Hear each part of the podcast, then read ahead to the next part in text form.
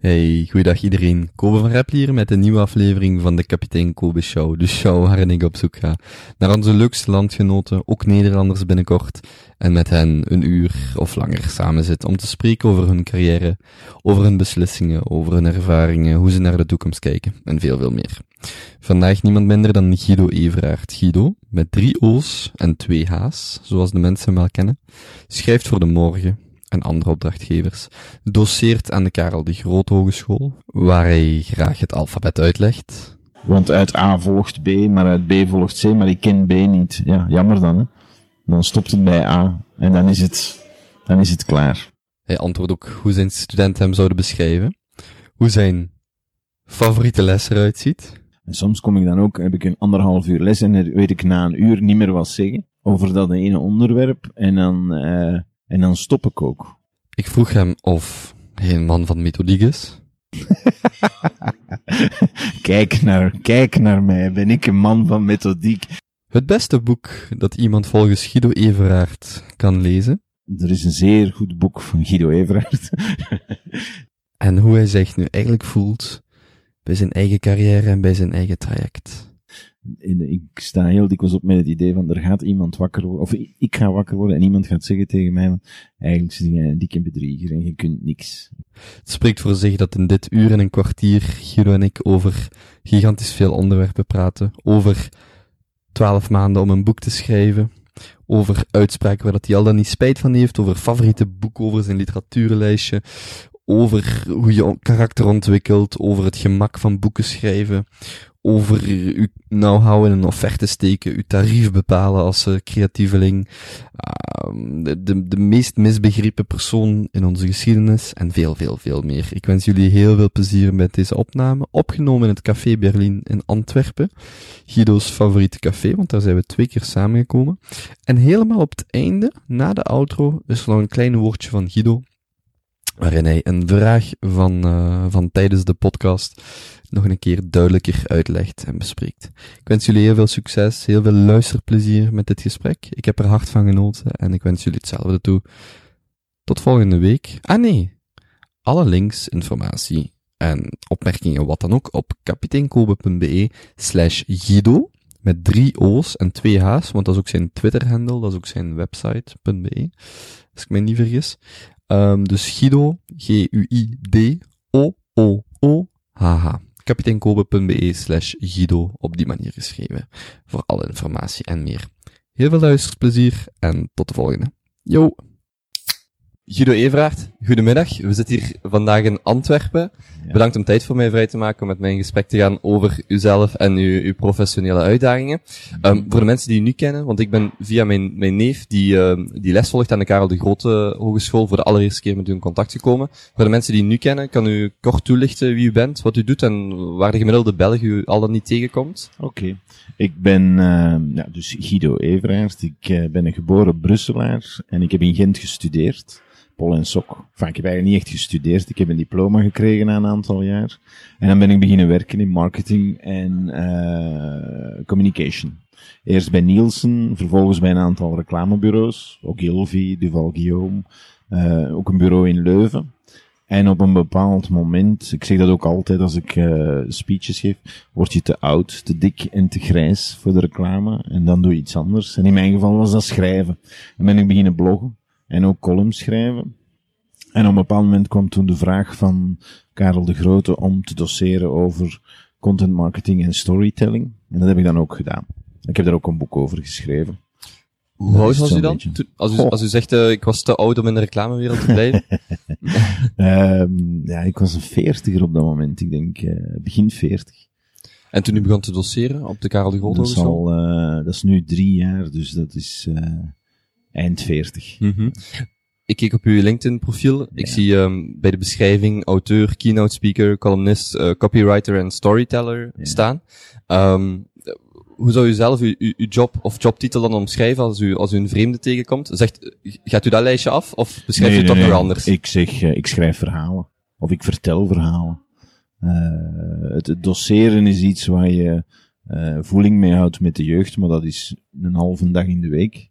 Dat is heel plezant. Ik zou dat nooit meer willen missen. Maar dat is niet mijn hoofdactiviteit. Mijn hoofdactiviteit is schrijven en verhalen vertellen. Mhm. Um, u zegt net, u groeide, of, of u komt van Brussel, heeft gestudeerd in Ja. Gent.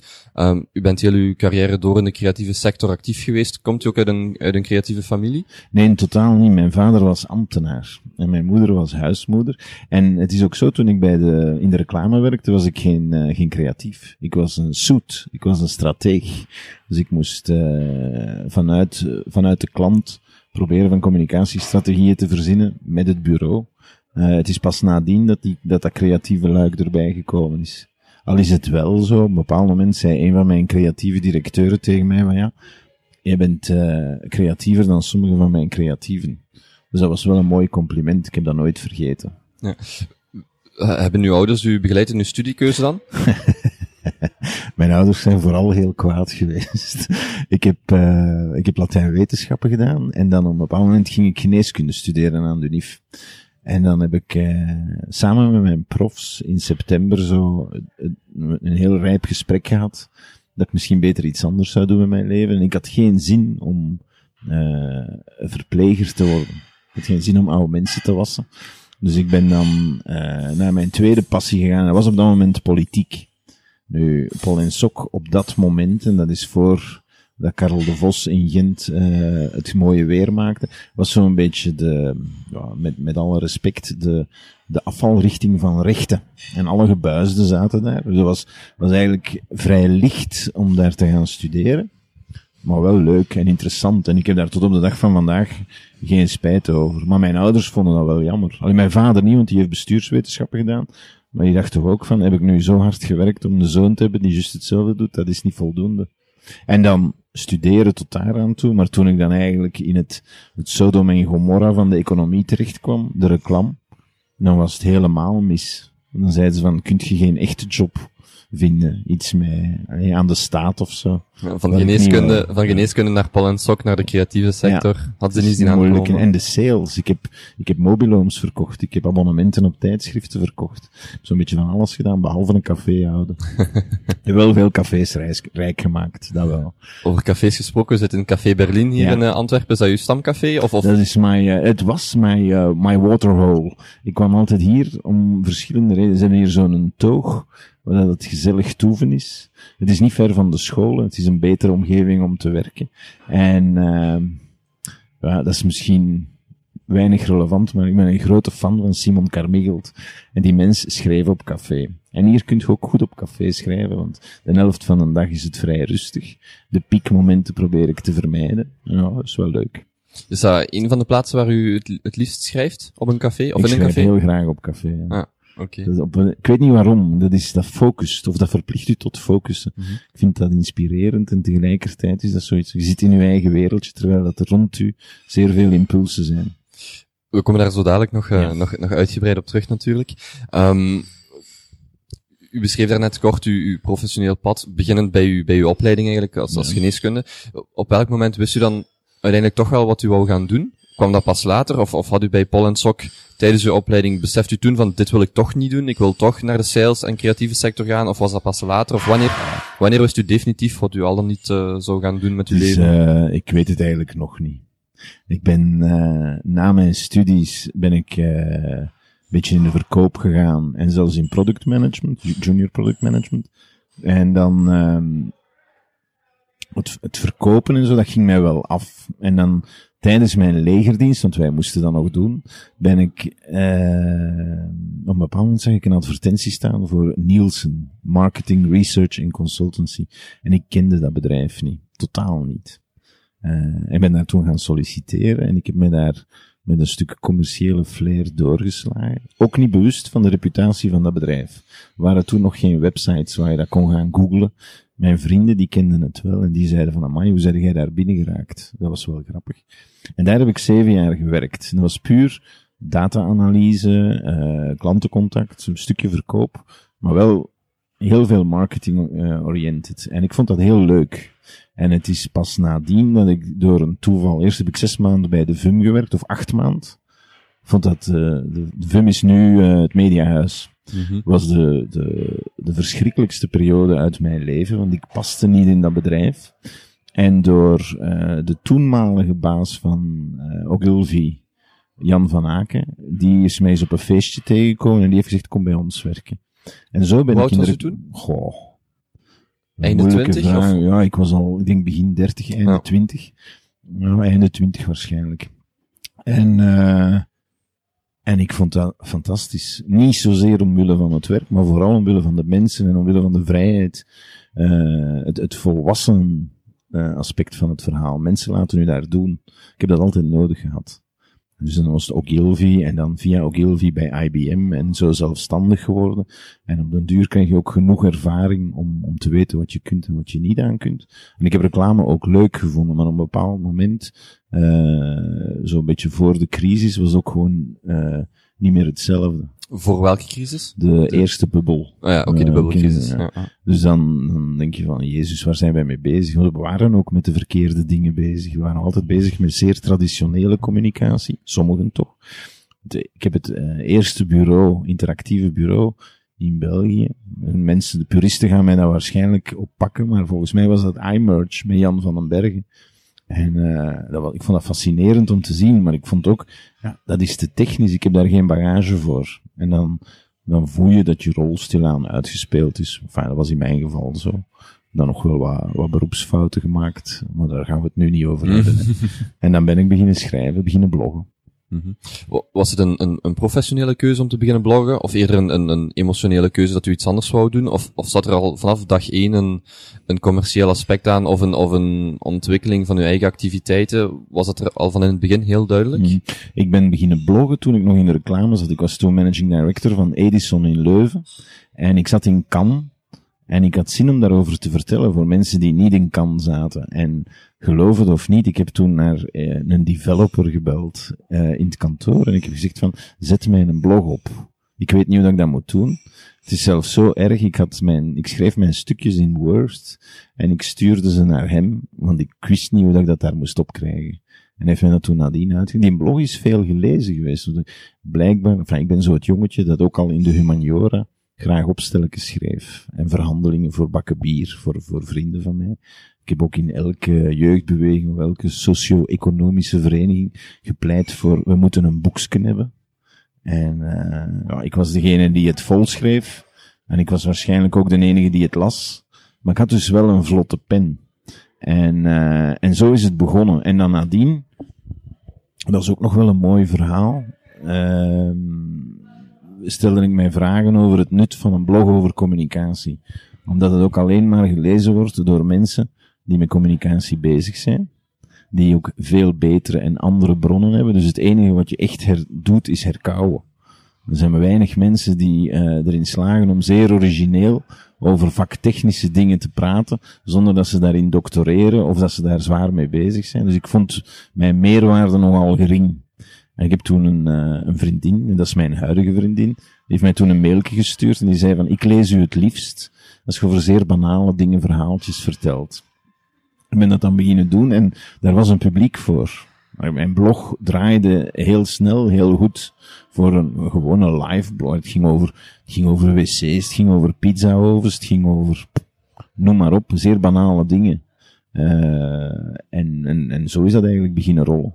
Dacht ik van ja, eigenlijk wil ik dat wel doen. Eigenlijk vind ik dat ook wel leuk om te doen. Hoe lang bestond uw blog toen u besloot om fulltime te gaan schrijven? Goh. Uh, jaar of drie, vier denk Ja. ik.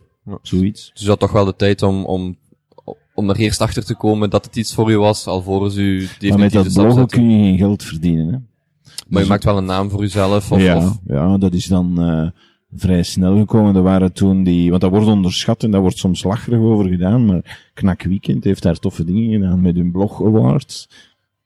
Ik denk dat ik bij de eerste genomineerde was ooit. En uh, op dat moment is de morgen ook gekomen en gezegd van, tja, je kunt precies wel wat schrijven. Uh, maar het is vandaar. En ook dat, de traditionele mediamerken zijn niet de bedrijven waar je het meeste mee verdient. Maar die geven u, ja, die geven u een stukje exposure. Een credibiliteit om dan Ja, mee te nemen naar Dat is anderen. heel erg, hè. Je schrijft dan goed, maar omdat je in de morgen staat, zeggen ze van, hij kan wel schrijven. Dat is om, allee, om je blootgat van te laten zien.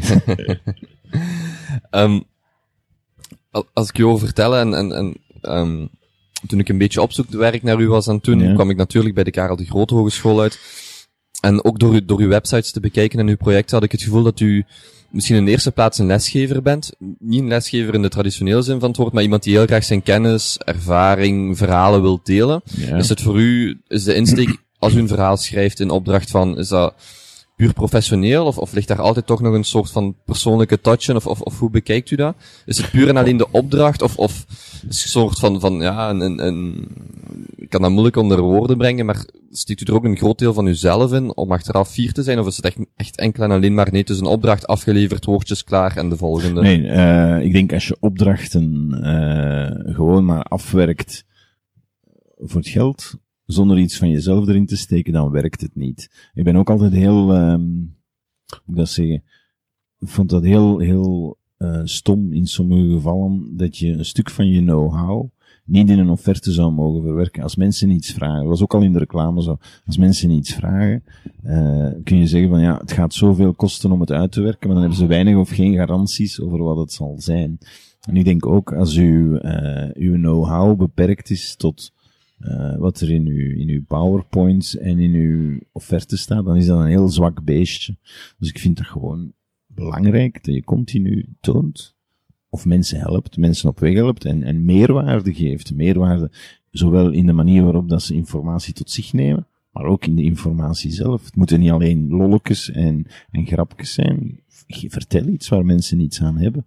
Is dat de missionaris in mij? Ik weet dat niet. Dus dat komt gewoon vanzelf. Je moet ook, ja, als je heel banale dingetjes vertelt, eh, dan moet het minstens grappig zijn. Als je iets interessant vertelt, dan is het meestal al ergens anders gepubliceerd. Dus het enige wat je dan moet doen om er meerwaarde aan te geven, is er uw visie over durven geven. En daar heb ik nooit schrik over, voor gehad. Ik heb altijd voor mijn mening uitgekomen. Ik ben altijd voor mijn mening uitgekomen. Ook in die stukjes. Trekt u die lijn, die, die attitude ook door in uw manier van lesgeven dan? Ik denk het wel. Je zou dat aan mijn studenten moeten vragen. Ik wou het net vragen, hoe zouden uw, stu- uw studenten u beschrijven, of uw lesgevende stijl beschrijven? chaotisch, open, plezant. Eh, en met een stuk meerwaarde. Ik, eh, ik houd, of ik, dat, ik zeg dat ook altijd bij de eerste lessen van, in godsnaam, als je hier gewoon komt zitten om te luisteren, ga dan weg. Lees er een boek over. Discussieer met mij, challenge, zeg die dingen waar je het niet mee eens bent, stel vragen en dat werkt. Elk, elk jaar is anders. Eh, maar elk jaar is op zijn manier wel plezant. En er zitten altijd wel elementen in die zo'n groep op, sneep, op sleeptouw nemen, sleeptouw nemen. Ehm, en ik vind dat belangrijk. En eh, soms gaat dat ten koste van structuur. Eh, maar je ziet zo, enfin, ik vind dat ook allemaal niet zo. In ons onderwijs zitten we ook met een zeer formeel kader. Hè. Studenten worden verplicht om lessen bij te wonen van vakdocenten. Moeten daar dan examen over afleggen. Dat moet allemaal eh, gedocumenteerd worden. Terwijl je ziet na drie lessen, zie je kwaliteit bovendrijven. En ik focus, en ik ben daar eerlijk in, ik focus op kwaliteit. Die mensen die willen daar iets mee doen, die anderen zijn verplicht om het te doen. Ik ga niet veel mensen buizen, omdat dat ook, waarom zou ik dat doen? Ze gaan er waarschijnlijk ook niks mee kunnen doen later. Maar die, die vijf, zes talenten die erin zitten, ja, daar hou ik mij altijd intensiever mee bezig. Dat is misschien niet eerlijk, maar such is life. Mhm. Welke vakken doseert u? Ik doseer eh, op dit moment storytelling. Eh, vorig jaar was daar ook nog content marketing bij. Dat gaat waarschijnlijk terugkomen op het moment dat ik mijn boekje over content marketing klaar heb. En eh, online recruitment. Omdat ik ooit nog eens een keer search gedaan heb. Doseert u voltijds? Nee, nee, nee, nee. Ah, God. God bewaren mij. nee, nee, nee. Ik, eh, ik ben een toerist in die school. Hè. Ik, eh, doe, ik doe dat heel graag en ik ben ook eh, heel enthousiast over de school en over alles wat, dat daar, wat daar rondhangt. Maar één en een halve dag in de week of één dag in de week per periode is meer dan voldoende. Ja, ja. Ondertussen, u had het net aan, werkt u ook aan uw, aan uw volgende boek en u Ja. schreef al, al twee boeken. Ja. Ehm, hoe, hoe kwam u tot die conclusie of, of, of tot die keuze om een boek te beginnen schrijven? Goh, storytelling is gevraagd ooit door eh, Lano Campus. Die zeiden van, jij weet daar blijkbaar veel over. Heb je geen zin om dat te doen? En eh dat was heel leuk om te doen, om te beginnen al. Dat verplicht u ook om uw gedachten te focussen. Dus dat, eh dat is nu in, in zijn derde druk. Dus blijkbaar moet ik daar toch iets goed gedaan hebben. En het is ook makkelijk eens je één boek geschreven hebt dat min of meer werkt. Dan komt het vanzelf. En het tweede boek, De Melting Pot, kwam op een heel andere manier tot stand. Mijn vriendin is fotografe en wij waren samen op reis. En op een bepaald moment kwam het idee van, waarom blijven mensen in België hangen? Want zo'n leuk land is het toch eigenlijk niet? En dan zijn we op zoek gegaan naar buitenlandse chefs, uh, met, met, met de vraag om hun verhaal te vertellen. Uh, een verhaal uh, waar ze eten, waar ze drinken, bla bla bla bla bla. En dat is een leuk boek geworden. Ondertussen, nu het derde boek, uh, was vorig jaar op de boekenbeurs, vroeg de uitgever opnieuw van ja, kun je dat, uh, dat kunstje nog eens herhalen, maar dan over een, een ander onderwerp. En, en content marketing is wat mij zeer nauw aan het hart ligt, dus okay, zegt ja, met veel plezier. Als u zegt derde druk, hoeveel exemplaren worden dan zo verkocht? Nou, per weet keer is dat 1500. Ja, ja, oké. Okay. En hoe, hoe lang nam u de tijd daarvoor om een boek te schrijven? Dat, is dat een heel... Ik ga dat niet zeggen. ik kreeg een jaar van de uitgeverij. Uh, en ik ga dat wel zeggen, waarom ook niet. Ik ben daar dan mee begonnen, met schema's, met structuren. En uh, de toenmalige uitgever, fantastische vent, die belde mij onmiddellijk terug en die zei van, Jezus, dit is saai. Uh, ik wil dit niet, ik wil een Guido-boek. Dus verandert dat, maakt geen cursusboek. En ben toen beginnen herschrijven. Uh, zo altijd de eerste 30, 40 bladzijden. Wat iedereen kan. Uh, en na 40 bladzijden las ik dat dan opnieuw en ik dacht van, Jezus Christus, ik wil het zelf niet lezen. En dan heb ik het laten liggen. Dus ik heb er niks mee gedaan van oktober tot maart, april, mei. En ik heb toen zorgvuldig mijn uitgever vermeden op alle mogelijke events. Uh, en in juli zijn we eens iets gaan drinken en zijn van, ik ben er zeker van dat je nog niks hebt, maar als je wilt dat het uitgegeven wordt, dan moet je uh, eind augustus, moet het er wel liggen. En dan heb ik het eigenlijk op, op drie weken tijd heb ik het geschreven. Ja, ik weet het. het is niet goed, maar zo ben ik naar bezoldiging toe werd u be een, een, jaar lang betaald of hoe gaat zo'n nee, typische deal? nee, dus dat is echt, u krijgt gewoon een jaar de tijd om het op te leveren en dan, voilà. ja, en Je dan, wordt ook niet betaald voor het boek zelf, hoor. Je wordt in België niet rijk van boeken, hè. Misschien Ja. Steven van België en Peter Hinze, maar uh, ik nog niet. maar dus u kreeg echt gewoon een Je jaar de tijd royalties, hè, om, ja, ja, En ja. uh, het tweede boek kreeg ik dan een voorschot op die royalties, dan is dat al leuker. Ehm maar voor de rest is, is, het, uh, is het daar niet dat je geld haalt. Je haalt je geld uit spreken. Spreken over een boek. Um, Ah. daar komt stilletjes aan uh, op gang. dat komt meer en meer nu Ja, uh, aan ja. bod. Ook op fatsoenlijke manier. Er is in Vlaanderen nog zo'n traditie geweest van we gaan die mens laten spreken voor, voor bij wijze van spreken twee flessen wijn en een boterham. Uh, dat is niet meer het geval. Ja, ik zat met, met Jan Puipen samen en die zei, en, want de titel van de aflevering is ook Jan Puipen um, over het probleem van de wijnfles. En hij zei ook, het is in België de traditie om, om een spreker uit te nodigen, fles wijn toe te stoppen en dat was het dan, omdat, omdat het eigenlijk uh, niet serieus, of niet genoeg serieus Nee. genomen wordt. En dat is een, uh, een heel groot verschil. Enfin, het is geen toeval dat ik nu meer en meer in Nederland zit. Uh, Nederland neemt zijn sprekers veel meer, neemt vorming ook veel meer au serieus. En in Nederland zijn ze bereid om te betalen. En als je daar zegt 200, 300 euro, dan lachen ze met u. Hè. Vinden ze dat, Allee, dan is dat zelfs een reden om u niet uh, als spreker binnen te halen, omdat het gewoon veel te weinig is. Mm-hmm. Nog even terug naar het boek. Um, toen, toen de uitgever zei van dit trekt op niks, u begon opnieuw, Ja. of dit is niet wat ik ervan verwacht. U begon opnieuw, had, had u daar een bepaalde methodiek voor? Schreef u bijvoorbeeld, ik zeg maar een aantal woorden per dag, zet u nu van s'morgens tot s'avonds, hoe, hoe, hoe schrijft dan iemand naar, zoals u Kijk boek? naar mij, ben ik een man van methodiek. Nee, ik, uh, ik heb uh, vrij veel tijd toch wel besteed aan het nadenken over waar ik het allemaal over wou hebben. En uh, toen ik daar een structuur voor geschreven had, werd het ineens heel saai. Echt waar, het schrijven ook en, en het, het, de teksten die er lagen, dat, dat was echt niet leuk. En dan heb ik het roer, maar echt fundamenteel, nu zonder, zonder zeven, zeer fundamenteel omgegooid. En ik heb, denk ik, 50 kernwoorden opgesomd die bij storytelling van belang zijn. Ik heb natuurlijk, ik ken ook dat vak, hè. En daar is een beetje structuur in te brengen. En dan heb ik gedacht van, ik ga gewoon stukjes schrijven. Waarschijnlijk zal ik mijzelf herhalen in een aantal van die stukken, maar eigenlijk als je dat boekje leest, kun je uh, lukraak, bijna lukraak, een hoofdstuk eruit halen en dat lezen. Op zich staat dat goed. Uh, en dat was voor mij de methode die werkt. Ik denk dat ik meer een sprinter dan een marathonloper ben. Uh, korte, mijn, mijn, mijn formaat is een cursiefje. Allee, dat is, dat een woord dat niet meer bestaat, maar dat is een pagina. Mijn, ik, ik voel dat ook bij mijzelf. Als ik teksten schrijf zonder limiet of zonder redactionele regels, dan is dat altijd een bladzijde en een paragraaf. Dat is zo'n beetje mijn vorm. Het is nooit twee bladzijden. Het is ook nooit kleiner dan een blad. Allee, dat kan ik, maar het is meestal, mijn natuurlijke vorm is een bladzijde en dan komt er daar zo nog een paragraaf achter gefoefeld, waarbij dat ze dikwijls ook zeggen van, in godsnaam, kun je dat nu niet op één pagina zetten? En het, uiteraard kun je dat. Dat is het probleem niet. Maar, dus de korte stukjes vormen eigenlijk het boek. Is, zijn uw les ook zo opgebouwd? Eigenlijk individuele stukjes? mijn lessen zijn opgebouwd, uh, ik hoop dat mijn studenten dit nooit horen. uh, rond, god ja, het is vandaag les. Uh, en dat is morgens, begin ik dat dan te bedenken. Dan weet ik van, oké, okay, we hebben dat gezien.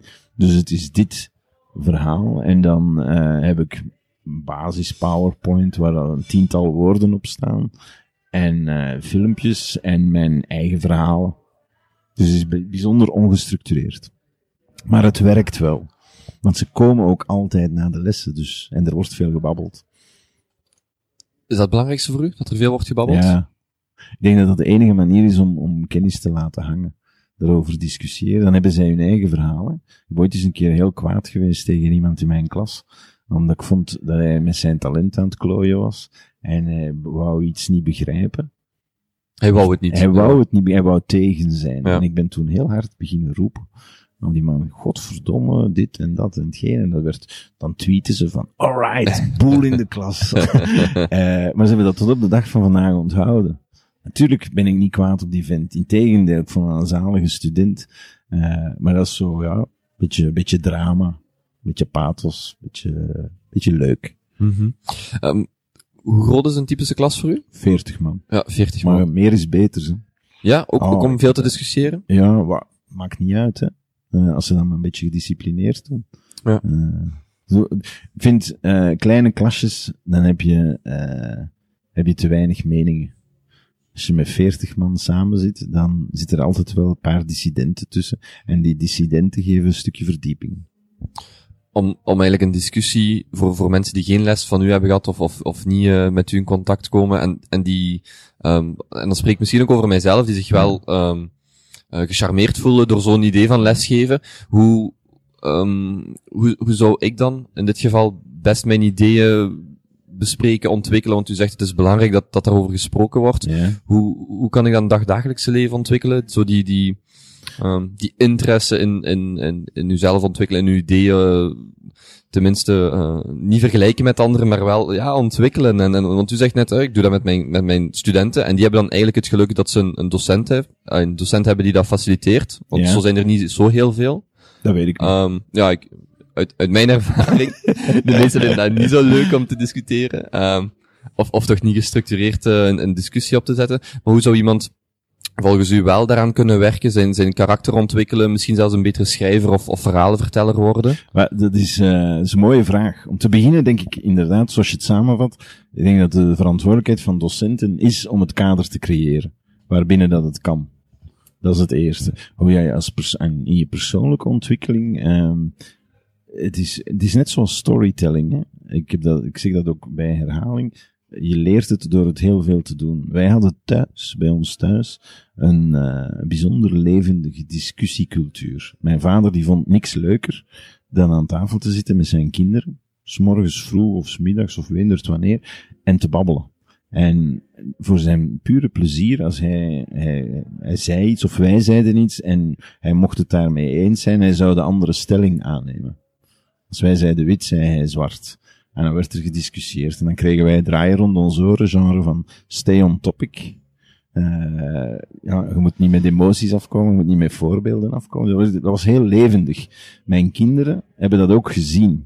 En die hadden daar schrik van in het begin. Die zeiden van, oh nee, opa en papa zijn aan het zeveren. Maar op een bepaald moment neem je dat over. En ik heb, denk ik, uh, ondanks het feit dat ik gescheiden ben, met mijn kinderen een band waarbij dat er gepraat wordt En waarbij dat zij ook van, van als ze klein waren, het recht hadden op een mening die de hunne was. Ik heb mijn kinderen nooit als, ik heb dat ooit eens beschreven. Ik heb mijn kinderen nooit als, als, ja, kinderen gezien. Ik heb dat gezien als jonge volwassenen, altijd, met helaas onvoldragen meningen. Maar dat is niet erg. Als die er zijn, dan kun je dat aanscherpen. En, dan, soms komt het tot zeer verrassende resultaten dat je je eigen meningen ook moet bijstellen. Dat is een, ja, ik heb dat van onze pa geleerd. Ik heb, mij ook, ik heb ook geen enkel probleem om mij te verontschuldigen bij kinderen of bij studenten als ik het fout heb. Dat is, het gaat niet over macht, het gaat over, over verstand, over de juistheid van waar je mee bezig bent. En een mening is op zich niet zo moeilijk. Een mening wordt belangrijker naarmate dat ze onderbouwd wordt door meer argumenten, door meer visie. En die visie, en die meer visie, die krijg je door te lezen, door te praten, door dingen te zien. Uh, je kunt makkelijk zeggen van, ik ben tegen, ik ben tegen vreemdelingen. Dat is een mening. Je kunt die respecteren. Je kunt daar medelijden mee hebben. Maar dan moet je daarmee beginnen babbelen. En ik vind niks plezanter dan met fervente Vlaams belangers, racisten, uh, xenofoben of wat dan ook te discussiëren om mijn eigen visie over dat soort verhalen aan te scherpen. Ik denk als je die houding hebt, dan kom je al heel ver. Mm -hmm.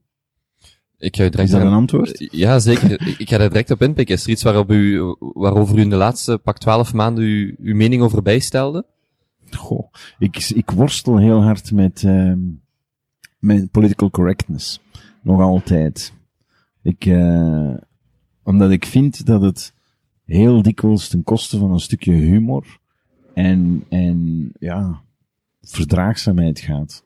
En ik voel mij heel veel ingeperkt. Want ik mag, je mocht niks meer zeggen over deze of gene of dit of dat. En dat vind ik nog altijd een hele moeilijke. En ik lees daar zeer veel over. Ik zit op zeer veel websites en Facebookgroepen waar de social justice warriors onder elkaar zitten te keuvelen. En ik moet heel dikwijls zeggen van, fuck, ik volg u niet. Ik vind dat je overdrijft. Maar goed, ze hebben waarschijnlijk wel een punt.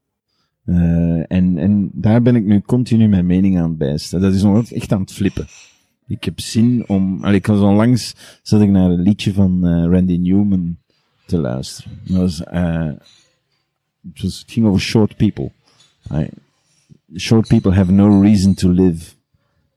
Dat is toch fantastisch dat je, en dan denk ik, Randy Newman, Frank Zappa, Joep van het Hek. Die mannen hebben allemaal een stukje cultuur en kunst gemaakt door te blijven zeggen waar ze op stonden. Zouden ze dat nu nog kunnen? Bukowski was ook niet echt vrouwvriendelijk. Hemingway, idem. Moeilijk, hè? Dus dat, dat, dat weet ik nog niet. Dat weet ik nog niet hoe dat ik dat moet aanpakken.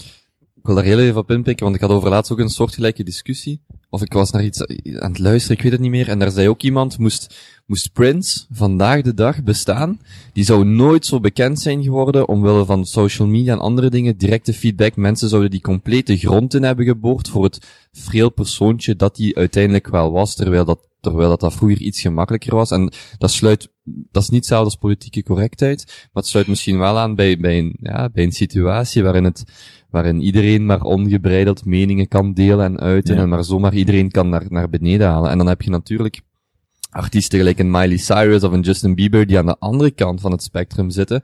Maar nee, ik, ik heb eigenlijk heel veel begrip voor die mensen die zoveel, die, die dagelijks, want wij spreken wel over een, over een doodmeld, of een, over een um, dreigbrief of een doodsbrief, die dan mm. een Belgische politieker, maar zo mensen krijgen er dagelijks tientallen bij wijze van spreken in de brievenbus. En die toch gewoon een ding doen en daar, daar, ja, daarin volharden, los van de, de artistieke richting die ze, die ze achteraan lopen, of hun muziek of hun kunst nu goed is. Maar ja, iemand zei echt, van moest Prince vandaag de dag geleefd hebben, die gast hadden wij nooit gekend, of toch nooit om, om die redenen waarom dat wij die vandaag als ja. een van de, van de beste performers uh, ooit, of, of een van de beste zangers ooit uh, zien. En ik denk dat dat, uh, dat vat het mooi samen en dat is ook waar het over gaat. Ik denk nooit dat je onder druk van uh, welke, welke sociale media of andere media, uw, uw visie moet bij, uw visie moet uit zichzelf komen en moet onderbouwd zijn. En uh, mensen zouden moeten beseffen ook dat het soms ook gewoon milde humor is. En ja, dat kan, allee, ik lach, ik denk dat de, de persoon waar ik het meest mee lach, dat ben ik zelf. Doe dat continu. Ik denk dat dat, dat creëert ook een sfeer van, die mens neemt zijn eigen niet te veel serieus. Dat is ook, dat is een belang, ik ga er straks op terugkomen, maar een keer dat je daar staat, zou eigenlijk ook alles wat je in die, ik weet dat dat, dat, dat filosofisch niet juist is, hè. Uh, ik ben wie ik ben, en dat, uh, verrechtvaardigt een deel van mijn standpunten niet. Die standpunten moeten op zich ook juist zijn. Maar heel af en toe mag het ook gewoon wat rustig zijn. Allee, hou het simpel, hou het kalm. Godsnaam, altijd dat gezeik. Um, zijn er uh, meningen of uitspraken waar u spijt van heeft? Die u niet meer zou doen? Ik weet dat niet. Ik heb ooit eens een stukje geschreven van, je kunt een boom in met uw politieke correctheid. Uh, ik blijf daar tot op de dag van vandaag achter staan. Omdat dat, als je dat leest en wil begrijpen, dan ga je mij volgen. Maar natuurlijk, hoe wordt er tegenwoordig gelezen? En dat is ook, dat, dat is wat ik daarnet wou zeggen. Toen ik blogde, mensen volgen een blog omdat ze hem leuk vinden. En er is dus een stukje sympathie tussen het readership van een blog en degene die hem schrijft. Je schrijft voor uw vrienden. Dat is in eerste instantie zo. Nadien wordt dat breder en is dat wat moeilijker. Toen ik in het begin voor de morgen schreef, dan uh, dacht ik ook dat dat vrienden waren. Uh, dat is gewoon, dat is afschuwelijk. Hè? Je kunt daar fysiek ziek van worden. Van, van reacties. Ik toch. Ik trek mij dat ook aan. Uh, maar, en dan merk je dat er ook anders gelezen wordt. Mensen die een blog komen lezen, die doen dat omdat ze, ja, die zijn geïnteresseerd in uw content. Die willen uw redenering volgen bij de morgen of in andere publicaties gaat het over de headline. Gaat het over de eerste paragraaf? Gaat het over de perceptie van, ja, hij gaat het daarover hebben en ik ben nu al kwaad. En een deel van uw nuance of van uw, van uw betoog wordt niet gevolgd. Dus nee, ik heb nergens spijt van. Waarom zou ik? Ik heb erover nagedacht op voorhand. Um, even kijken. Mm. U haalde net aan dat u, dat u wel soms zelfs fysiek u slecht voelt van, van, van de reacties of van uh, uh, hoe andere mensen um, met uw werk omgaan. Um, hoe gaat u om dan met mensen die, die, die het maar niks vinden wat u doet? Die bijvoorbeeld een stuk af, absoluut uh, belachelijk vinden?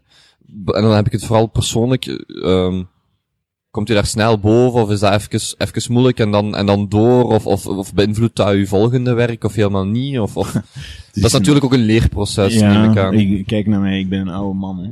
Dus ik heb het al wel allemaal een beetje gezien.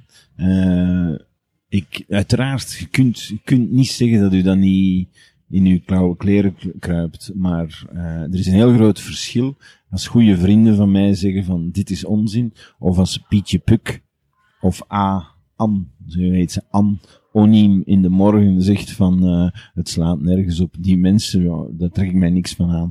Persoonlijke kritiek van mensen die mij nauw aan het hart liggen, daar ben ik mee bezig. En mee bezig op een manier van ik ga me daar niet van afwenden. Ik ga nadenken van oké, waarom zeggen die dat? Wat heb ik verkeerd gezegd? Uh, in die volgorde. Hebben zij een punt? Heb ik mijn punt niet duidelijk genoeg gemaakt? Wat kan ik daarvan leren? Zo heeft onze pa mij dat geleerd. dus ik moet dat, ik moet dat eren. Ja, sluit wel aan bij het, bij het volgende, of de volgende vraag. Ik, ik wou eigenlijk vragen waar u de kneepjes van het vak dan leerde, waar u, als u vandaag terugkijkt op uw hele carrière, waar u dan uiteindelijk in welke periode u het, het meeste leerde van iemand, van iets, of welke ervaring die u vandaag tot uw, tot uw karakter heeft gebracht? Ik weet dat niet. Ik denk, uh, het is de aard van het beestje, hè. Ik, uh, voel bij mijzelf, dat ik uh, mijn, mijn humaniora-periode als een zeer interessante heb ervaren.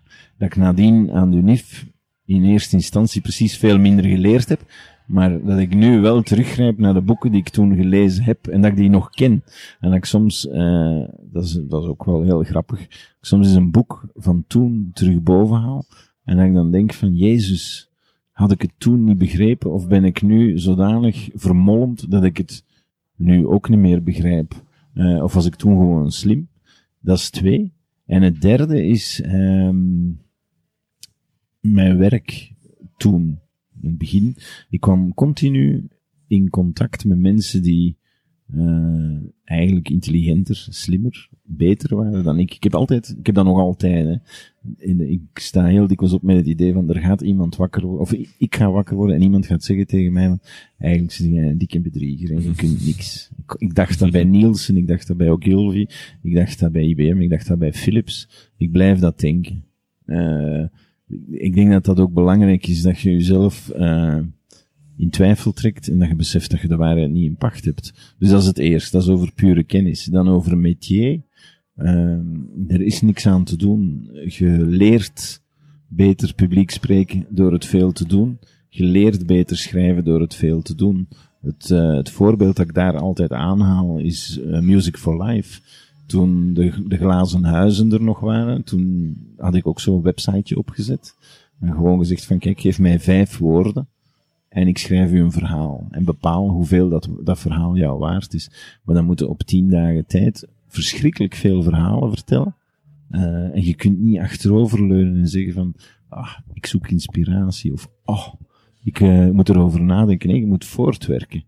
En elke mens die dan die vijf woorden instuurt, heeft recht op zijn, uh, zijn beste verhaal ooit. Of mijn beste verhaal ooit. En dan schrijven we dat gewoon. En natuurlijk zitten er soms iets naast maar je hebt wel heel hard je best gedaan. En je leert daarvan. Dat is, dat is hoe dat ik het doe. En ik zie ook, soms heb ik bijvoorbeeld, ik heb daar net zo'n beetje luchtig gedaan over lessen, waar ik dan improviserend binnenkom. Uh, ik denk dat improvisatie en onzekerheid zeer grote en goede drivers zijn om kwaliteit af te leveren. Als je weet waar je mee bezig bent.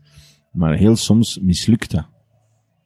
En soms kom ik dan ook, heb ik een anderhalf uur les en weet ik na een uur niet meer wat zeggen over dat ene onderwerp en dan, uh, en dan stop ik ook. uh, en ik verontschuldig me dan bij die student. Ik zeg, eigenlijk hebben we het behandeld. Als je vragen hebt, dan moet je, en dan nadien kom ik dan wel weer bij en denk van, eigenlijk is het niet goed. Eigenlijk moeten we dat beter doen. En bon, ik denk dat je, moet constant en continu kritisch zijn voor jezelf.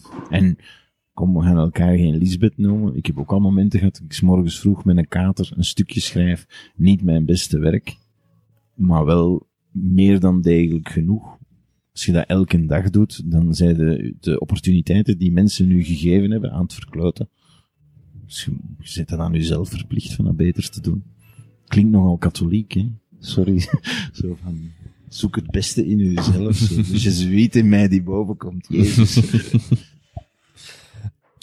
ik ga even overspringen naar, naar stories. Of ja, we hebben het natuurlijk al de hele tijd over storytelling. Um, u zegt of u schrijft storytelling is meer dan alleen verhaaltjes. Ja. Wat bedoelt u daarmee? Uh, heel veel mensen reduceren storytelling tot uh, een stukje persoonlijke anekdotiek koppelen aan de rest van hun boodschap. En dat is het niet. Het gaat wel degelijk over mensen raken, maar je kunt raken op een emotioneel vlak, je kunt raken op een rationele manier en zelfs op een esthetische manier. Uh, en je moet die drie aspecten beheersen. Uh, storytelling is een techniek die voor mij in elke vorm van, van bedrijfs- en andere communicatie kan en moet gebruikt worden. Dat is niet alleen marketingcommunicatie. Dat is niet alleen een losse babbel of een speech. Uh, je kunt uw recruteringsinspanningen via storytelling een stuk efficiënter laten verlopen. Er zijn uh, Montblanc, het merk Montblanc zit op Snapchat. Dat is een, een, een, een oude mannenmerk. Hè. Ik vind dat een heel mooi merk. Die pennen zijn mooi, die horloges zijn mooi. Die, dat is allemaal heel knap. Maar die zitten op Snapchat, die uh, verhullen niet dat ze het medium niet kennen en daardoor wordt het charmant. Montblanc. Pardon. Montblanc heeft ook een, um, in 2013, 2014, prachtig verhaal geschreven. Dat is uh, The Beauty of a Second. En zij hebben toen aan uh, consumenten gevraagd van, stuur mij één videosecond van iets wat je heel mooi vindt. En Wim Wenders, ik weet niet of je die nog kent, maar Wim Wenders is een fantastische regisseur. Uh, Paris, Texas, voor de mensen die het niet kennen. En die heeft dat uh, in een film gegoten. Daar komt geen product aan te pas, daar komt geen brand aan te pas, maar wel heel esthetisch, heel mooi en heel ontroerend. Dat zijn voorbeelden van storytelling. Van zich van voilà. Maar ook in, in veranderingscommunicatie zijn zeer goede boeken over, over storytelling in veranderingscommunicatie of in corporate communication. En Mensen moeten verder kijken dan dat. Ik, ik val dood als ze zeggen, ah ja, storytelling, verhaaltjes vertellen. Ja, ja ook, ja. Kan iedereen storyteller worden of zijn? Of hebben ze daar professionals voor nodig? Goh, dat is een, uh, dat is de vraag waar wij ongeveer elk jaar op school ook mee worstelen. Dat mensen zeggen van, kun je dat leren? Ik denk dat een aanleg nooit mis is. Maar ik merk wel dat de studenten die storytelling gehad hebben, een aantal reflexen ontwikkeld hebben naar het, het, het maken van hun verhaal, die ervoor zorgt dat dat verhaal duidelijker, korter en beter gebracht wordt. Uh, nu, daar zit ook een stukje, allee, ik, word, ik word gek van mensen die op een slechte manier presenteren. En in mijn klassen, in mijn lessen, moeten ze naar voren komen, dingen vertellen. En dan coach ik. kijk toch naar uw publiek. Alle, alle klassiekers. Dus misschien hebben ze daar indirect ook iets aan. Nu, ik denk wel, er bestaat niet zoiets als uh, storytelling for dummies in tien lessen. Uh, het zijn grote algemene principes en waar het echt op aankomt is dat je je persoonlijke stem, je persoonlijke manier van verhalen vertellen, dat je die bewaart, maar dat je die verbetert. Uh, ook daar, ik geef het voorbeeld van mijn mama. Mijn mama kan geen verhalen vertellen. Mijn mama kan praten. Uren aan een stuk. Over alles en nog wat. Maar dan kun je kop nog staart aan krijgen. Dat is leuk, dat is colloquial. Maar dat zijn geen verhalen. En dat merk ik wel. Dat is iets waar ik continu op hamer. Begin, midden, einde. Waar ga je naartoe met je verhaal? Mensen die moppen vertellen die tien minuten duren, ik kan daar niet tegen. je kunt dit sneller vertellen. En niet alleen sneller, maar ook beter daardoor. En mensen die geen aanleg hebben, bijvoorbeeld in uw klas, daar staat iemand te presenteren en het loopt gewoon helemaal mis, moet hij toch proberen er het beste van te maken of, of focussen op andere dingen? Nee, nee, nee, pas op, ik, ik heb net gezegd, ik focus op talent, uh, omdat dat het meest waarderend is, maar ik help iedereen. En soms zie je van, uh, mijn, mijn idioom is geschreven tekst. Maar meer en meer is alles visueel. Dus soms zie je, ik heb twee jaar geleden een opdracht gegeven aan, aan studenten in mijn klas en een van die uh, dingen die terugkwam was een taart. Dat is ook storytelling. Ik onthoud nog altijd die taart, al de rest weet ik niet meer. Uh, je gaat mensen helpen, maar er moet wel een minimum aan engagement zijn. Als ik zie dat mensen gewoon tegen hun zin die opdrachten doen, dat is een heel ander verschil als, uh, dat is een heel ander beeld dan iemand die wel zijn best doet, maar het niet kan. Die kun je helpen door te zeggen van, probeer het eens op een andere manier. Iemand die zeer introvert is, het schijnt dat public speaking uh, voor veel mensen een groter, uh, een groter drama is dan doodgaan. Dus als je dat niet graag doet, dan moet je mensen daarmee niet kwellen. En als die dat dan in een blog willen neerschrijven, of in een foto zelfs, dan is dat voor mij ook goed. De vorm is, is ondergeschikt aan het verhaal. Wat kan de gemiddelde storyteller van u leren? Ongeveer alles. nee, het, het, het belangrijkste is, um, ik werk ook met dat cast model. Dus content eerst en pas dan beginnen vertellen. Aan wie wil je wat vertellen? Dat helpt al heel veel. En dan structuur erin steken. Dat zo, zo licht mogelijk houden. En, en actief. Betrokken het is leuk om, om theoretische inhouden te koppelen aan persoonlijke geschiedenis. Ik ben nu heel snel aan het gaan. Ik weet niet hoe, breed dat dit moet worden, maar uh, ik denk dat ik die, die methodes beheers. Ik denk ook dat ik dat al bewezen heb. Een van de workshops die ik doe is storytelling in bedrijven. En dat is vaste prik. Ik vraag aan mensen om een van hun teksten waar ze trots op zijn. Meestal is dat dan tien mensen in een groep, van die naar mij te sturen, de avond voor de workshop of een week ervoor, whatever. En ik herschrijf die teksten. Dus van elke A-versie maak ik een B-versie. En dan leg ik die twintig teksten voor hen. En ze moeten die dan allemaal lezen en quoteren welke dat ze eigenlijk het liefst op hun website, in hun brochure, uh, als speech of als PowerPoint zouden hebben. En dan blijkt dat keer op keer door hen zelf mijn teksten eruit gehaald worden. En waarom is dat? Omdat die actiever zijn, omdat die lichter zijn, omdat die niet bol staan van de intellectuele verwijzingen van zie eens hoe slim dat ik ben, dat dat gewoon leesbaar wordt of vertelbaar. En dat is de basis. En dat is ook de basis om verder te werken. Zeggen, waarom is dit nu beter? Dat heeft dan te maken met métier. Mhm. Dat heeft te maken met het inslijpen van gewoontes. Van oké, zien van hoe iets werkt. Even inspelen op die workshop. Hoe lang, hoe lang duurt zo'n workshop dan? Is dat één dag of, Dat of is, eh, ik geef veel opleidingen die twee keer een halve dag zijn. Eén en een halve dag om theoretische inhouden mee te geven, dan daar wat op te werken en dat dan bij te schaven en te verbeteren. En krijg je op, op een dag of op twee halve dagen dan toch noemenswaardige resultaten bij de mensen waarmee je werkt? Dat weet ik eigenlijk niet. Ik denk het wel. Ehm het zou spijtig zijn moest het niet zo zijn. Ik denk dat mensen zich bewust moeten worden van. Het is een heel simpel. eh, mensen moeten zich bewust worden van hoe ze vertellen en hoe ze schrijven. En wat meestal gebeurt, is zoals wij opstelletjes schrijven vroeger. We kregen een titel en we begonnen vanuit die titel te denken. En dan structureerden we dat. En meestal is dat saai. Het moet eigenlijk omgekeerd werken. Zeggen, waar kom ik uit? Waar wil ik uitkomen? Dus ik denk na over een onderwerp en ik ken mijn punchline, ik ken mijn laatste zin. Ik moet die daarom nog niet opgeschreven hebben, maar ik weet wel dat het daar zo gaat eindigen. Dat geeft meteen ook aan wat de relevantie van die tekst gaat zijn. Eh, als ik hem nu niet schrijf, gebeurt er dan iets? Nee, ja, dan moet hem ook niet schrijven. Dus waarom schrijf je een tekst? Om iets te veroorzaken bij degene die tegenover je zit of die hem gaat lezen. Die mag kwaad worden, die mag blij worden, die moet iets doen. Wat dan ook. Dat is de bedoeling.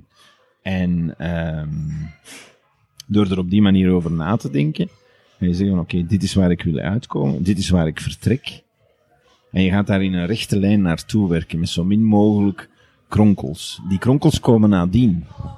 Kunnen dat mooi maken, maar als mensen die lijn herkennen en mee zijn in de gedachte van 2 plus nog eens 2 is 4, dan is dat veel interessanter dan eh 4 zou waarschijnlijk kunnen gevormd worden door, daar zit niemand op te wachten. Het is een beetje een rare manier om het uit te drukken, maar Ja, dus niet, niet de, de, de typische manier gelijk iedereen het zou doen, maar eigenlijk een andere structuur om, om een mooier verhaal uiteindelijk te mag krijgen. het zoals iedereen het doet, hè. Eh, als het maar duidelijk is, als het helder is. Mhm. Eh, als het niet bol staat van, eh, van te veel argumenten, te veel verwijzingen. Eh, hou, het, hou het heel simpel en hou het dicht bij jezelf. Geeft u hen ook lectuur mee? Bijvoorbeeld boeken van, of, of raadt u hen boeken van bepaalde schrijvers aan, gelijk een Vonnegut of, of Er is een zeer goed boek van Guido Everhard.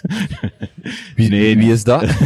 Ehm, ja, ik, geef, eh, ik heb zo'n literatuurlijstje van alles wat over, alleen niet alles, maar de tien voornaamste boeken die ik ook gelezen heb over storytelling. Eh, en ik doorspek alles met voorbeelden. Hè. De Mont Blanc voorbeeld. Het, het filmpje dat eh, op YouTube te vinden is over The Structure of Stories van Vonnegut. De, TED-talk van Andrew Stanton. Er zijn, er zijn honderden voorbeelden van hoe het moet en hoe het niet moet. Het is ook een heel, ironisch genoeg, een zeer mooi voorbeeld van eh, iemand die het heeft over de mystery of storytelling.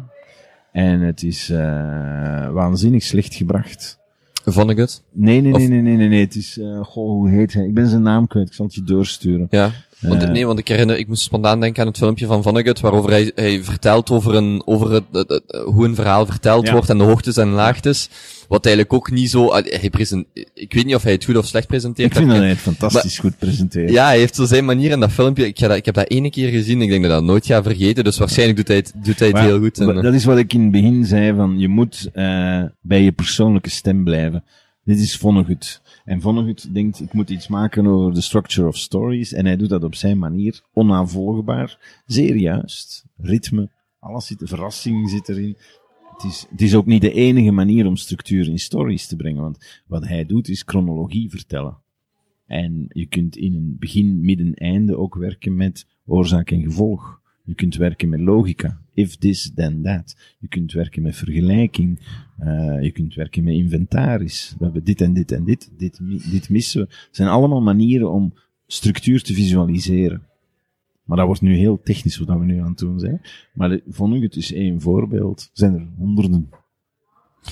is er zo één boek, of, of pak drie boeken die, die u iedereen zou aanraden? Als het over storytelling gaat. Ja, en over beter schrijven in het algemeen. Goh.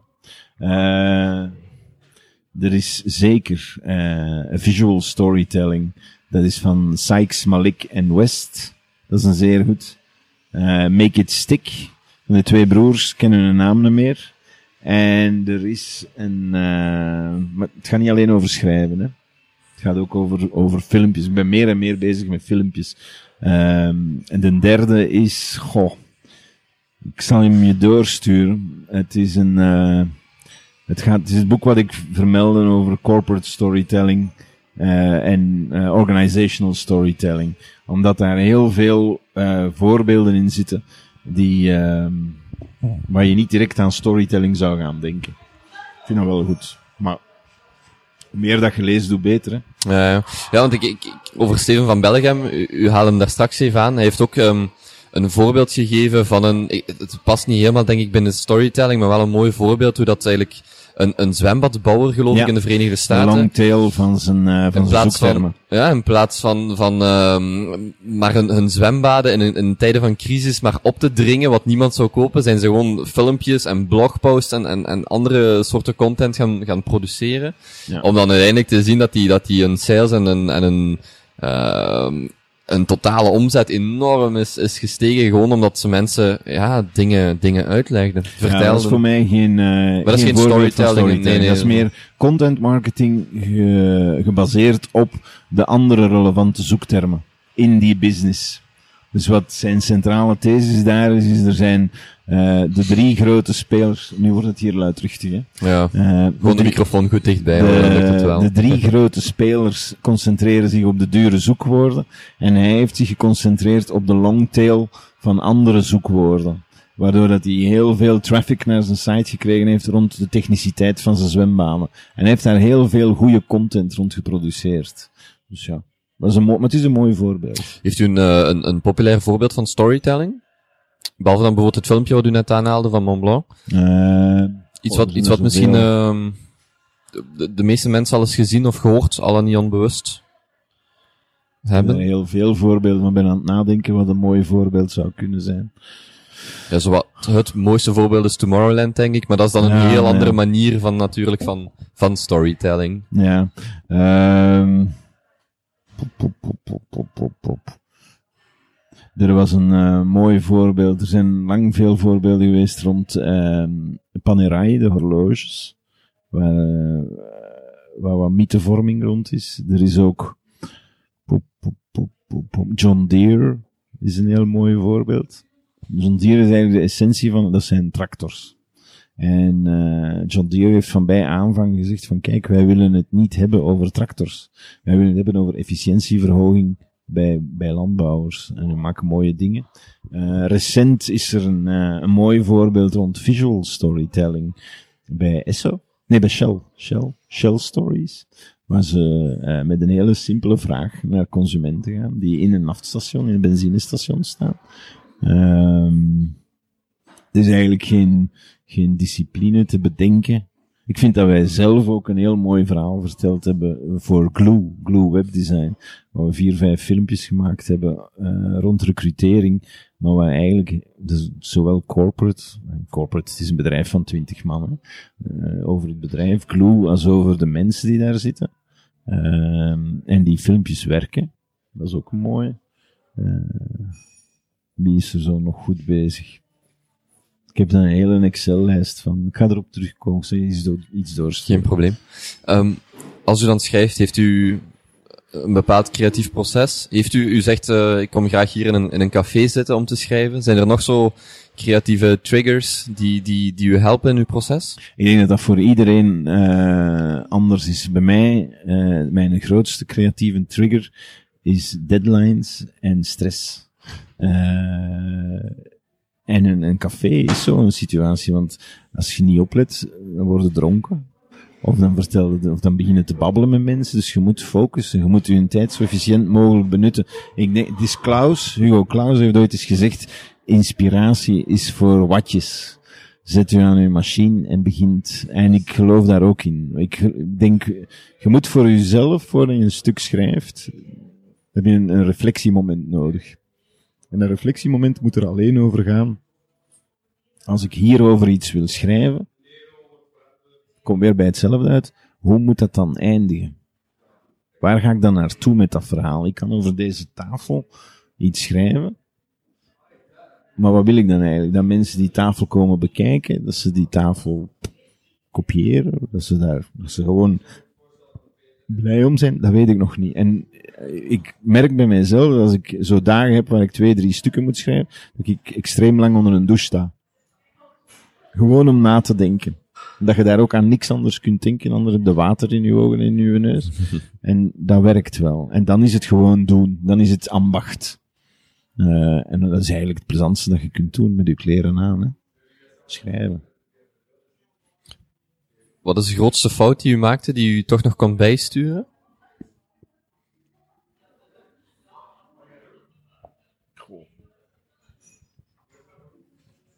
Ik maak continu fouten, hè.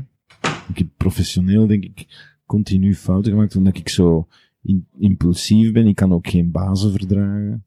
Uh, hoe stuur ik die bij? Ik denk door een stuk nederigheid en door te erkennen dat je fout zit.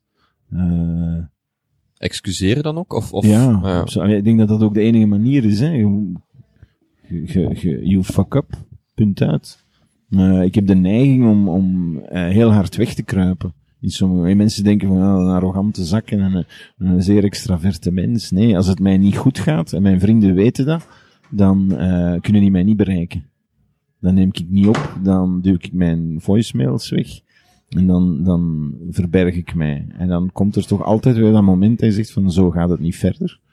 Uh, en dan ja, moet er naar buiten komen. En dat is een stukje nederigheid. En inderdaad omringd worden door mensen die u kennen en die het goed met u voor hebben. Die dat geduld keer op keer kunnen opbrengen.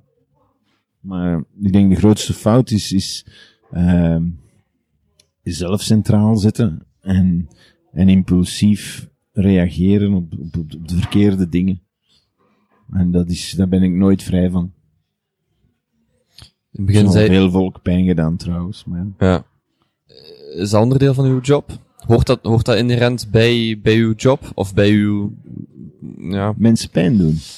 Ja, om bijvoorbeeld, ik kan mij voorstellen dat er mensen zijn, uh, en dan denk ik natuurlijk direct extreem aan bijvoorbeeld een Charlie Hebdo, die weten heel goed dat ze mensen pijn doen. Ja. Dan komt natuurlijk de discussie, moeten mensen de pijn voelen al dan niet?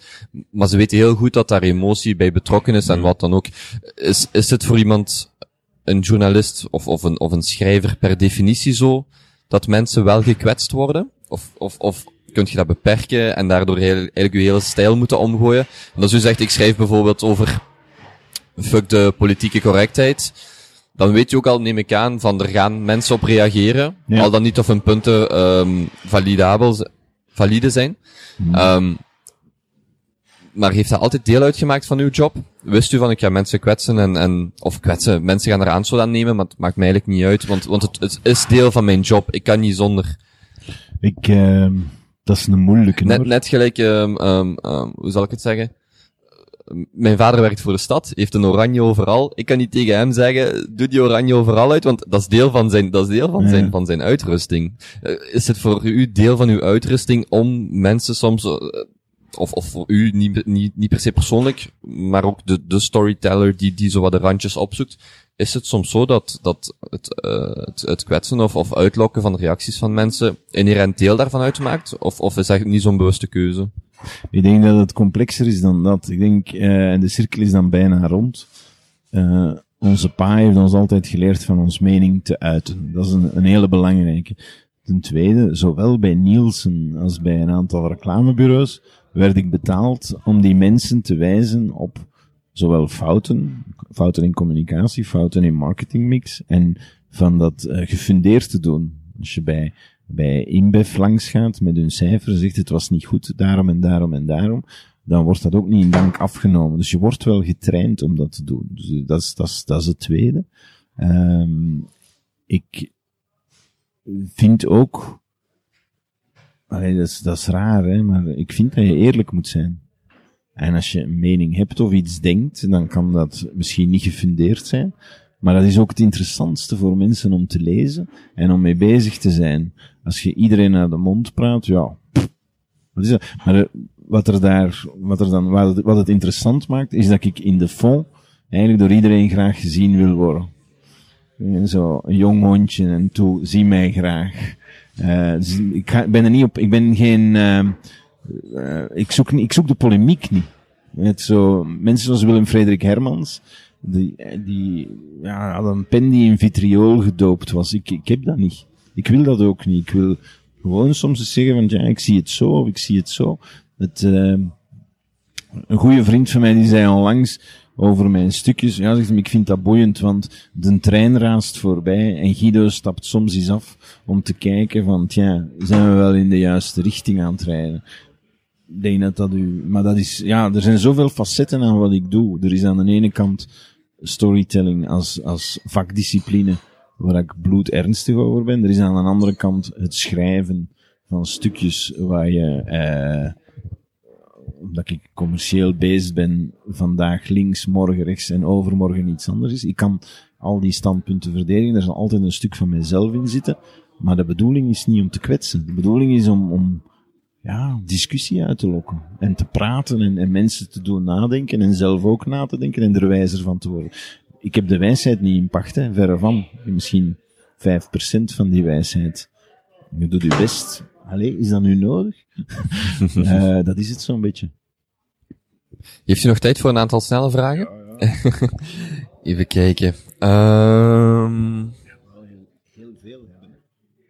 Ja, we zijn, we zijn uh, een uur aan het opnemen op dit moment. En het zijn nog een aantal snelle vragen. Nee, maar op uw gemak. U mag daar snel op, uh, snel of, of, of, of uitgebreid op antwoorden. Um, wie zou u nog graag willen ontmoeten? Ik ontmoeten. wie zou ik nog graag ontmoeten? Ja, de meeste zijn al dood. Ik had doodgraag Ramse Shaffi ontmoet. Een schone mens. Uh, wie zou ik nu nog willen ontmoeten? Fucking hell, David Bowie is ook dood. Ook erg. Moet dat een bestaande figuur zijn of een historische figuur? Um, nu een bestaande figuur. Nu een Ik ga u zo dadelijk vragen wie uw favoriete historische figuur is. Nu, als u niemand meer per se... Uh, niem nou, ik, ga, ik moet toch iemand vinden, dat kan toch niet anders. Uh...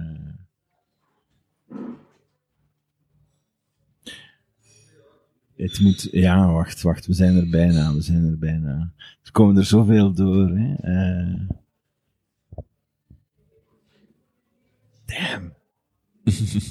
we kunnen er ook op terugkomen. Ja, ik geef me even tijd, want er, er zitten er een aantal.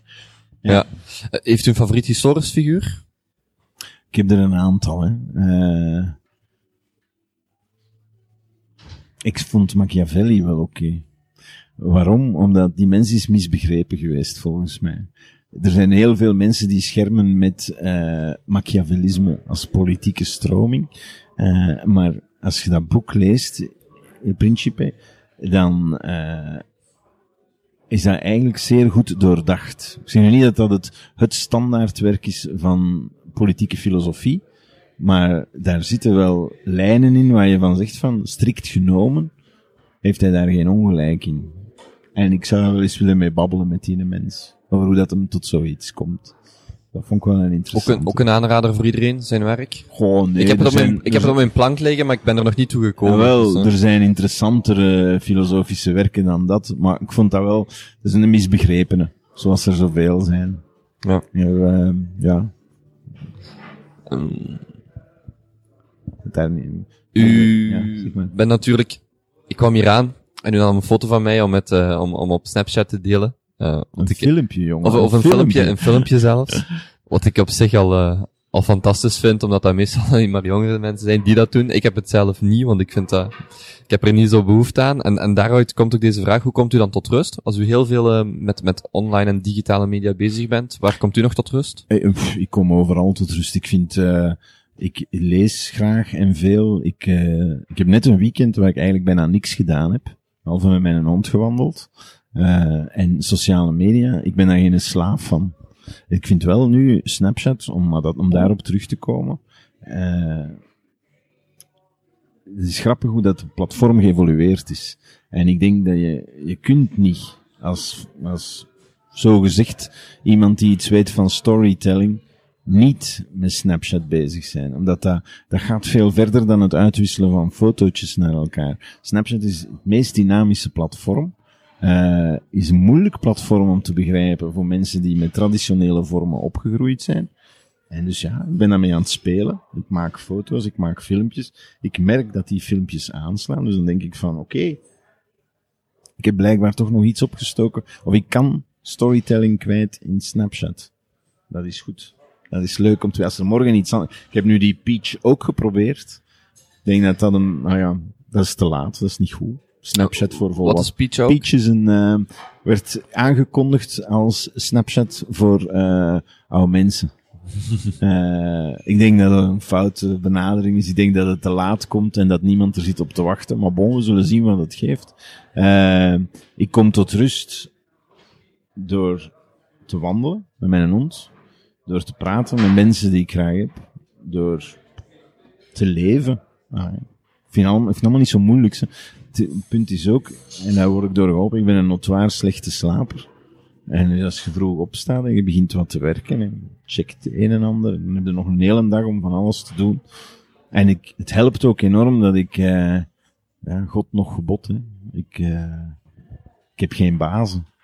Ik heb ontradende tarieven voor mensen die mij willen zien. Ik doe dat allemaal op mijn gemak. Maar leuk. U zegt daar net zoiets. Ik wou u nog vragen hoe dat u eigenlijk... Ah ja, dat is een goede vraag. Hoe komt u eigenlijk tot een prijs voor, ehm, voor de, de werken die u aflevert? Is dat per uur, per woord, per artikel? Hoe kan een, hoe kan een jonge storyteller, ehm, of een niet zo jonge storyteller, ehm, een, tarief daarvoor eh, Tarief is, maken? eh, je hebt een aantal basistarieven. Hè. Je, hebt een, je hebt uurtarieven. Die, eh, afhankelijk van of dat je nu junior of senior of eh, whatever bent, die kun je zelfs gaan checken op schrijf.be. Daar liggen een aantal van die tarieven vast. Je hebt ook, ik heb een tarief per letter, per aanslag. Ehm, en ik laat mensen kiezen. Hoe gaan we dit hier doen? Wat ik wel weet, is dat mensen eh, nooit ontevreden zijn, omdat dat kleine bedragen zijn. En het is ook een discipline. Ik heb veel geld verloren laten gaan door niet op tijd te factureren. En meestal is dat nu, ik schrijf een tekst en het volgende wat er gebeurt is het factuurtje. Ook al is dat maar voor 150 euro, gaat de deur uit. Onmiddellijk nadien. En ik zeg zeven dagen betaaltermijn en klaar. En mijn, mijn eh lettertarief of mijn aanslagtarief is denk ik marktconform. Dat is 0,06 euro per kaart. 0,06 euro. 0,06. Ah. Ja, zo simpel. Eh dat is per pagina is dat, goh, ergens iets tussen de 150 en de, en de, en de 200 euro. Zoiets. Dat is voor, ja, soms heb ik columns die eh afgenomen worden, 12 of 20 of dan is dat een vaste prijs die afgesproken wordt. Ook die prijzen variëren tussen de 150 en de 400. Dat hangt van de klant af, dat hangt van de functie van die dingen af. Eh, soms worden die dingen gecombineerd met filmpjes. En dan wordt er voor de tekst niks gevraagd, maar voor de filmpjes wel. Het is heel moeilijk om daar iets op te zeggen. Wat ik ook doe, is, ik zeg tegen klanten, zeg maar wat, ik heb een uurtarief van soms 80, soms 120. Functie ook weer van waarover gaat het. Als het gaat over bijzitten bij vergaderingen, is dat heel iets anders dan coaching en strategisch advies geven over communicatie. En dan is dat nog goedkoop, hè, in vergelijking met wat ik vroeger in de reclame deed. Maar als ze mij willen zien, dan komt daar een markup bij. Ik heb geen auto. Ik doe alles met de fiets en het openbaar vervoer. Nu met de, met de auto van ons mama, omdat hij daar niet meer mee durft rijden en omdat ik naar Arnhem moet. Maar meestal doe ik alles eh, met openbaar vervoer. En ik wil mij daar ook, allee, ik vind dat is be- een zeer bewuste keuze. En je kunt alles met Skype, met mail, met telefoon. Dus die verplaatsingen, waar dat je twee uur in een auto zit, in godsnaam, laat het uit. Eh, geen zin in. Als u 30 seconden heeft voor een boodschap van algemeen nut, wat, wat deelt u met uw landgenoten? Mijn boodschap van algemeen nut. Wees lief voor elkaar. Lees wat meer. En wees open. Dat is alles. Meer heb ik niet. Ik ben een bond zonder naam, mensen. Stop met naar mij te kijken. Lees meer. Lees meer. Mensen lezen te weinig. Of dat ze het nu online doen, of op een tablet, of wat dan ook. Ik merk dat er, eh, het is heel grappig, hè? Goodreads. Ik weet niet of je dat platform Ja, ja, ja. kent. Dat, eh, Goodreads.com. Sorry? Goodreads.com Ja, voor ik de zie mensen daar die te weinig, eh, ik zie daar te weinig jonge mensen op. En wat ze lezen is crap. Dus lees meer. Lees ook al eens een keer een oud boek. Je kunt er veel uit halen. En, en gebruik dat. Eh, zo, ja, het staat allemaal op Google, maar je krijgt fragmentaire en zeer oppervlakkige kennis. Terwijl de inhouden van een boek, ook fictie, hè. Ik, ik lees nog altijd dolgraag fictie. Dat doet iets met u. Dat vormt u als mens. Daar begint over na te denken. Dat is belangrijk. Ik ben, ik ben onlangs begonnen met het ehm, samenvatten van mijn boeken. Die komen nu ook op de website, op, Mhm. op kapiteinkobe.be. Waar ik eigenlijk mijzelf dan dwing om, om, ja, om na te denken. Dus al- als ik boeken lees, dan schrijf ik er natuurlijk altijd eh, die marginalia, de, de, Ja. de, de lettertjes erbij en mijn ideeën. En ehm arceer ik mijn, eh, mijn favoriete zinnen. Maar ik merk dat er, ja, dat gewoon van boeken te lezen, dat er bepaalde zinspelingen zijn die andere auteurs gebruiken, die je dan zelf weer in je eigen werk Ja. kunt gaan integreren of gebruiken. En ik ben nu een boek aan het lezen van Tim Creeder, of Kreider. En eh, hij, is- hij heeft eigenlijk ook allemaal essays geschreven. Maar de manier waarop hij, hij is een enorm goed schrijver, vind ik. En de manier hoe dat hij heel visueel, met zijn woorden een heel visueel verhaal kan brengen, is, is echt geniaal. En, en hij heeft bepaalde, ja, hij zegt bijvoorbeeld, ehm, mensen die in de, in de metro zitten te kussen, dat is degoutant. Tenzij dat jij zelf die persoon bent, dan is dat het beste van de wereld. En constant zo van die Dat is kleine mooi, hè? ja, zo van die kleine, het is natuurlijk in het Engels, ik weet niet of het vertaald is, maar van die kleine verwijzingen en gewoon heel mooie, ja, mooie zinsstructuren en, en dat is heel anders dan wanneer ik morgen naar, ehm, ja, naar een of andere krant of, of digitaal magazine of blog, die hebben dan weer andere eh, romantische puntjes, maar als ik een gemiddeld artikel lees, ga ik nooit zo goede literatuur lezen als sommige boeken die al tien, honderd of honderden jaren eh, gelezen Mhm. worden en nog altijd eigenlijk heel relevant zijn, dus eh. Ja. Ja. Ik kan niet anders dan dat beamen. En dat is ook, als je leest, eh, op de een of andere rare manier, verrijkt dat ook uw, uw woordenschat, de manier waarop dat je schrijft. Ik vind dat belangrijk. Dat is ook mooi. Ik stelde daar straks de vraag, wat kan de gemiddelde eh, storyteller van u lezen, leren? Ja. Wat kan de gemiddelde docent van u leren? Dat is moeilijk natuurlijk. Hè. Ik kan waarschijnlijk veel meer leren van de gemiddelde docent, maar de gemiddelde docent kan van mij leren dat, eh, weer datzelfde. Dat zijn jonge mensen die eh, niet noodzakelijk in een, in een soort van vorm moeten gestoken worden. Die moeten, moet die kunnen doen groeien boven zichzelf. En je moet daar een kader voor creëren. Je uw, lessen moeten een soort van, van verademing zijn. En uw eh, adviezen naar die mensen moet, allee, adviezen. Ik weet zelfs niet wat die adviezen nodig hebben, maar je, je- je moet die het gevoel geven, dat, of niet alleen het gevoel, die, wat dat die te vertellen hebben is relevant. En de lessen die je voor hen geeft, of waar dat je met hen bezig bent, dat is iets wat dat leeft, wat dat eh, boeiend moet zijn. Niet afgerammeld. Ik ben ooit weggestapt op een les die ik zelf ooit kreeg van, aan de UNIF, van iemand die zei, ik moet dat acht keren geven, dus ik heb dat opgenomen. En die begon een bandopnemer te laten draaien. En ik dacht van, dit is zo, zo stuitend als mens. Ik wil hier niet naar luisteren. Dus ja, een stukje tolerantie ook weer. Mensen doen groeien. Bijhorende vraag. Welk middelbaar vak zou u verplichten? Geschiedenis. Ja? Echt waar. Ehm, meer van hetzelfde of op een andere manier? Oh, goh. Ja, ik zeg geschiedenis. Eh, dat is zo'n moeilijke vraag. Hè.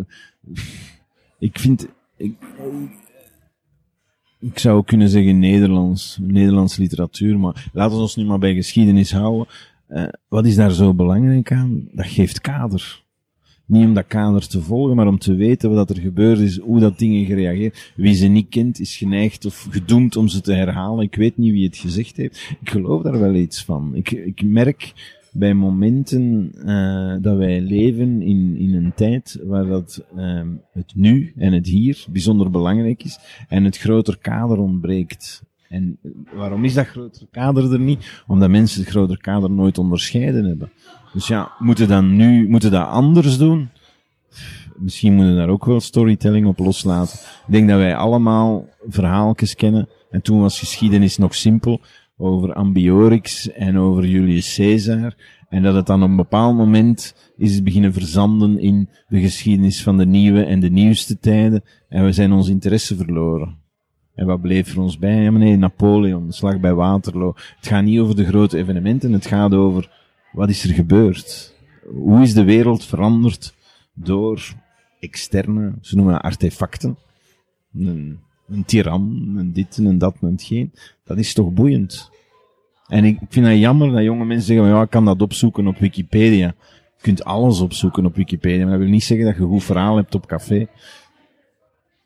Ja, misschien, ehm ik denk dat het op zich niet slecht is dat, dat er minder focus is voor absolute feiten, want feiten zijn feiten en die liggen vast. Ja. En die liggen in, de- in het verleden. Maar wel dat, dat iemand de inzichten heeft om, om, om stromen te zien, om een veranderende maatschappij te herkennen door misschien historische feiten daaraan te toetsen. Ja, of, of feiten zijn feiten, dat is leuk gezegd, maar hoe worden feiten feiten? Door ja, beslissingen verhaal van mensen. Ja. De beslissingen van mensen die op de verkeerde manier of op de juiste manier onderbouwd zijn. Daar kun je iets mee doen. En een vak wat ik zou toevoegen is logica. Om de simpele redenen dat A en niet A evenwaardige argumenten zijn. En als je dat verstaan hebt, dan kun je veel beter discussiëren.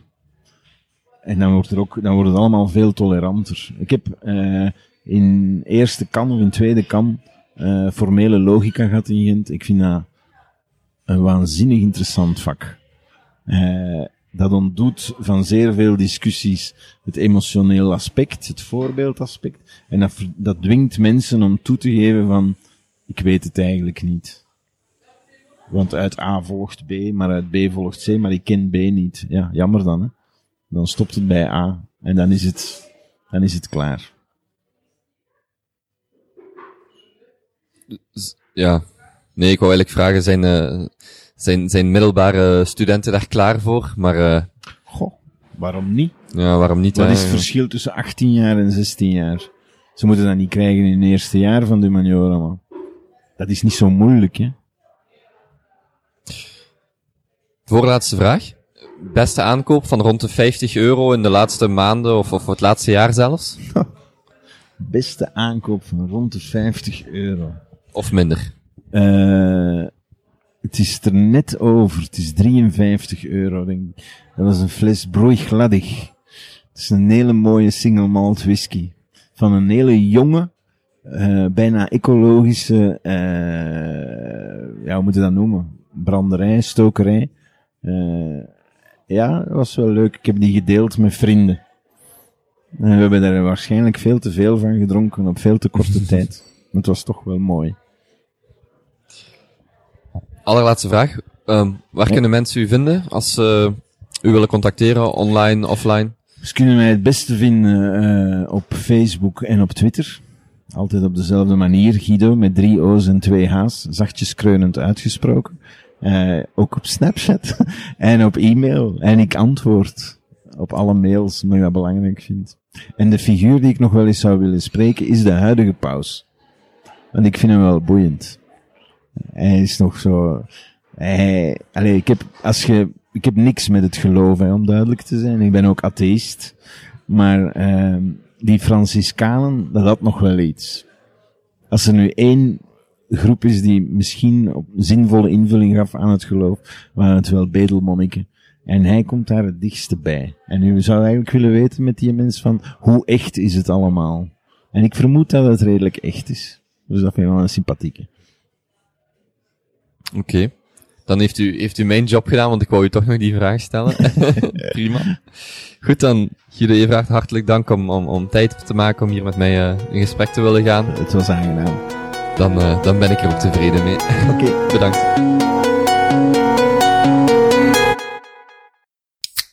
Koop overviel mij een beetje met de vraag van eh goede voorbeelden van storytelling in het bedrijfsleven. En tot mijn scha en schande moest ik toen even nadenken, wat dat eigenlijk idioot is. Maar nu heb ik mijn hersenen terug bijeengeplakt. En uiteraard begin je met de Furrow. Hè? Dat was eh, de John Deere, dat waren de eerste. En dat is in de geschiedenis een van de eerste voorbeelden van storytelling. Dan hebben we de, de Guide Michelin gehad, ook fantastische voorbeelden. Maar nu beginnen ze hier te zagen. En dat is fantastisch leuk. Oké, dus we stoppen bij de Guide Michelin. Uh, als je nu kijkt naar wat er vandaag gebeurt, zie je zeer boeiende dingen uit zeer onverwachte hoek. Uh, wie mij kent, weet dat ik het absoluut niet heb voor user-generated content. Omdat dat, meestal vind ik dat crap. Maar als je kijkt hoe GoPro op een bijzonder vernieuwende en innovatieve manier mensen hun verhaal laat vertellen en daardoor eigenlijk bijna een community bouwt, uh, dan is dat sterk. En dat ligt in de lijn van, van waar ze mee bezig zijn. Dus dat is mooi. Je hebt een aantal klassieke voorbeelden, zijn de, de Red Bulls en de Coca-Cola's, waar je meer spreekt over gigantische budgetten en een bereidheid om uh, eruit te springen. Dus zeker Red Bull is daar origineler dan, dan Coca-Cola, waar het nog uh, waar het heel gestructureerd verloopt en in lijn met de andere objectieven. Maar dat zijn wel mooie voorbeelden. Je hebt uiteraard dingen zoals Lego.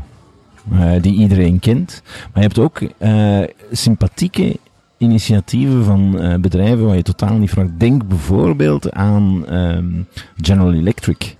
General Electric heeft een heel boeiende Snapchat-account, waar zij eigenlijk aan populariseren van wetenschap doen. En dan denk ik van, daar heb je de twee vliegen in één klap. Je doet een stukje content marketing, je gebruikt nieuwe kanalen. En je geeft nog meerwaarde ook in een, in een vorm van een tof verhaaltje. Nu, bon, uh, General Electric heeft uh, heel veel andere voorbeelden, ook op hun corporate site, waar zij uh, echt boeiende initiatieven laten zien. Wat is er verder nog? Ik denk dat je in, elke, in elk domein van bedrijfsvoering zie je tegenwoordig leuke voorbeelden of interessante voorbeelden van waar men storytelling toepast. Dat is zeker zo in recrutering, zowel nationaal als internationaal. Als je naar die websites gaat kijken, dan stapt men eindelijk af van wij hebben dit en wij willen dat. Maar geef je veel meer informatie over wat het bedrijf is, waar het voor staat.